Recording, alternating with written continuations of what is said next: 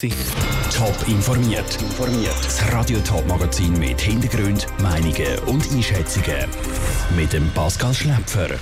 Verleitet Social Media Plattformen junge Leute zu waghalsigen und lebensgefährlichen Stunts? Und wie wollen Schaffhauser FDP und die Grünen die Wähler von ihrer Kantonsratsliste überzeugen? Das sind zwei von den Themen im Top informiert. Ein junger Mann gumpelt in der Stadt Zürich von einer Brücke auf ein Kursschiff. Dort bleibt er bitte stehen und gumpelt dann weiter in die Limmat. Das ist auf einem Video zu sehen, das auf der Social Media Plattform TikTok kursiert. Verschiedene Online-Medien haben heute darüber berichtet. Immer wieder tauchen so Videos auf Social Media auf, wo gefährliche Aktionen gezeigt werden. Lucia Niffler hat darum vom Medienpsychologen Stefan Kaduff wissen, welchen Einfluss die sozialen Medien bei so riskanten Verhalten haben. TikTok, gerade als die Plattform, wo es um das Video gegangen ist, von Zürich, ist eine Plattform, wo schwierig ist, große Aufmerksamkeit zu erhaschen. Und wenn ich risikoreiches Verhalten zeige, ist die Wahrscheinlichkeit, dass das Video sich halt stärker weiter verbreitet als andere, deutlich grösser. Und das ist wirklich eine Problematik, dass Jugendliche aufgrund von Social Media Plattformen noch zusätzliche Risiken eingehen. Das heißt eigentlich auf eine Art beeinflusst Social Media auch das riskante Verhalten der Jugendlichen. Kann man das so sagen? Social Media Plattformen unterstützen das so bestehende riskante Verhalten von Jugendlichen noch zudem. Ja, also sie gehen mehr Risiken ein aufgrund auch von Social Media Plattformen. Jetzt kann man auch sagen, dass Social Media das Verhalten fördert. Also dass man halt, wie man vielleicht auch will, etwas beweisen den anderen, dass man sich halt etwas traut, dass das dann viel mehr zur Förderung beiträgt, dass es halt wie einen Dominoeffekt gibt. Ja, das mit dem Trauen, das ist, da kommt es nicht so darauf ab, ob das jetzt mein enger Freundeskreis ist oder eine Social-Media-Plattform. Das riskante Verhalten und die Mutproben bei Jugendlichen, die passieren auch ohne Social-Media-Plattformen. Es ist einfach noch ein stärker und noch ein häufiger aufgrund von Social-Media-Plattformen. Was bedeutet das denn jetzt für die Zukunft? Also heißt das, man muss vermehrt damit rechnen, dass Jugendliche extrem gefährliche Sachen machen, einfach wie sie es dann auf Social Media stellen und so damit Anerkennung bekommen?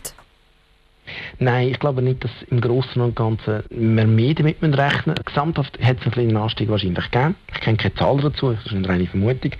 Aber es ist so, dass schlussendlich Hirnentwicklung und der Testosteronspiegel entscheidender sind über das Risikoverhalten. Also von dem her gehe ich davon aus, dass halt Jugendliche, die eher ein hochriskantes Verhalten zeigen, das eher auf Social Media teilen, als dass sie wirklich wegen dem umso häufiger riskantes Verhalten eingehen. Sagt der Stefan Kaduff im Gespräch mit der Lucia Niffeler. Der Medienpsychologe findet auch, dass Online-Medien eine Mitschuld tragen. Wenn Sie nämlich das Video in Ihren Artikel veröffentlichen, dann helfen Sie bei der Verbreitung der Videos. Der Herbst ist da. Er bringt für gewöhnlich aber nicht nur bunte Wälder, sondern auch Husten, Schnuddernase und Fieber. Was heißt das für die Eltern von Kindern, die in der Krippe gehen, in dieser schwierigen Corona-Zeit? Eine nationale Richtlinie fehlt, sagt der Verband für Kinderbetreuung Kiba Suisse auf Anfrage von Radio Top. Die Empfehlung von der ärztlichen Seite ist klar. Sobald das Kind auch nur das kleinste Corona-Symptom hat, soll es daheim bleiben. Wie aber sollen die Eltern mit so einer Empfehlung umgehen? Lara Pecorino ist dieser Frage nachgegangen. Ein Kind schon beim ersten Schnupfen die behalten, das kann ein Problem sein für Eltern, die arbeiten und nicht gerade aus dem FF eine Betreuung für das eigene Kind organisieren können. Wie also umgehen mit dieser Situation? Es sei herausfordernd für alle Beteiligten, sagt auch Christian Schuppis, Leiter für die Aufsicht von Kitas im Kanton Thurgau. Betreuungsangebot für Kinder, die Symptome haben, gibt es nicht und ist auch so nicht geplant. Ich denke, man muss das Thema miteinander anschauen, man muss versuchen, verschiedene Varianten zu haben für den Fall. Konkrete Hilfe für betroffene Eltern gibt es also im Kanton Thurgau nicht. Darum ist es wichtig, dass Kommunikation zwischen Eltern und Arbeitgebern stattfindet, betont Christian Schuppis. Kinder von Arbeitnehmenden sind immer mal krank und auch dann können natürlich die Arbeitnehmenden die Kinder pflegen. Sie haben eine gewisse Zeit, wo sie auch die Betreuung dann können sicherstellen können. Ich denke, es kann jetzt einfach häufiger vorkommen. Das muss man sicher mit dem Arbeitgeber thematisieren, wie man mit dem soll umgehen und wie man das Ganze dann plant. Ein frühzeitiges Gespräch mit dem Vorgesetzten ist also im Moment das Einzige, das in dieser außergewöhnlichen Situation helfen kann. Weitere Fachstellen, unter anderem Pro Familia Schweiz, haben auf Anfrage von Radio Top noch keine Auskunft geben. Es fehle schlichtweg noch an neue Lösungen, um Eltern in dieser Situation entlasten. Der Beitrag von Lara Pecorino. Auf Top Online gibt es eine Einschätzung von ärztlichen Seiten und Tipps, wie man sein Kind vor dem Schnupfen kann schützen kann. 60 Kantonsräte hat Schaffhausen. Und die 60 Sitze werden neu besetzt. Am 27. September sind die Wahlen.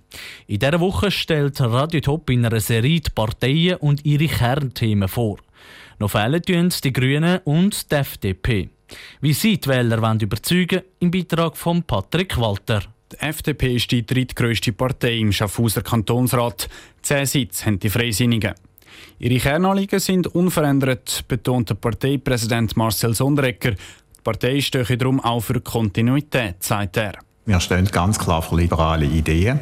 Und das heisst für einen schlanken Staat, aber auch, dass der Staat für alle etwas bietet. Eigenverantwortung ist uns ganz wichtig, dass das Steuerniveau nicht zu hoch ist. Als eine der grossen Herausforderungen im Kanton Schaffhausen sieht Marcel Sondrecker den Fachkräftemangel. Die FDP fordert darum Rezept, um junge, gut ausgebildete Leute im Kanton zu behalten. Eine liberale Wirtschaft, das ist definitiv nicht das, was Roland Müller von den Grünen ins Zentrum stellen will. Natürlich sind die ökologischen Fragen immer wichtig, aber grundsätzlich steht der Mensch und Natur im Zentrum und, und nicht irgendwie Profit und kurzfristiges Handeln, sondern wirklich langfristige, nachhaltige und da ist enormer Nachholbedarf. Aktuell hat die Grüne Partei zwei Sitze im Kantonsrat. Roland Müller hofft aber, dass die Klimaproteste von vor der Corona-Krise auch noch nachwirken auf die Kantonsratswahlen im September und ein paar Leute mehr die Grüne Partei wählen. Der Beitrag von Patrick Walter. Die Beiträge zu allen Parteien, die um die 60 Sitze im Schaffhauser Kantonsrat kämpfen, gibt es auf toponline.ch. Am Wahltag selber, am 27. September, berichtet der Radio Top dann direkt aus Schaffhausen. Top informiert, auch als Podcast. Mehr Informationen gibt es auf toponline.ch.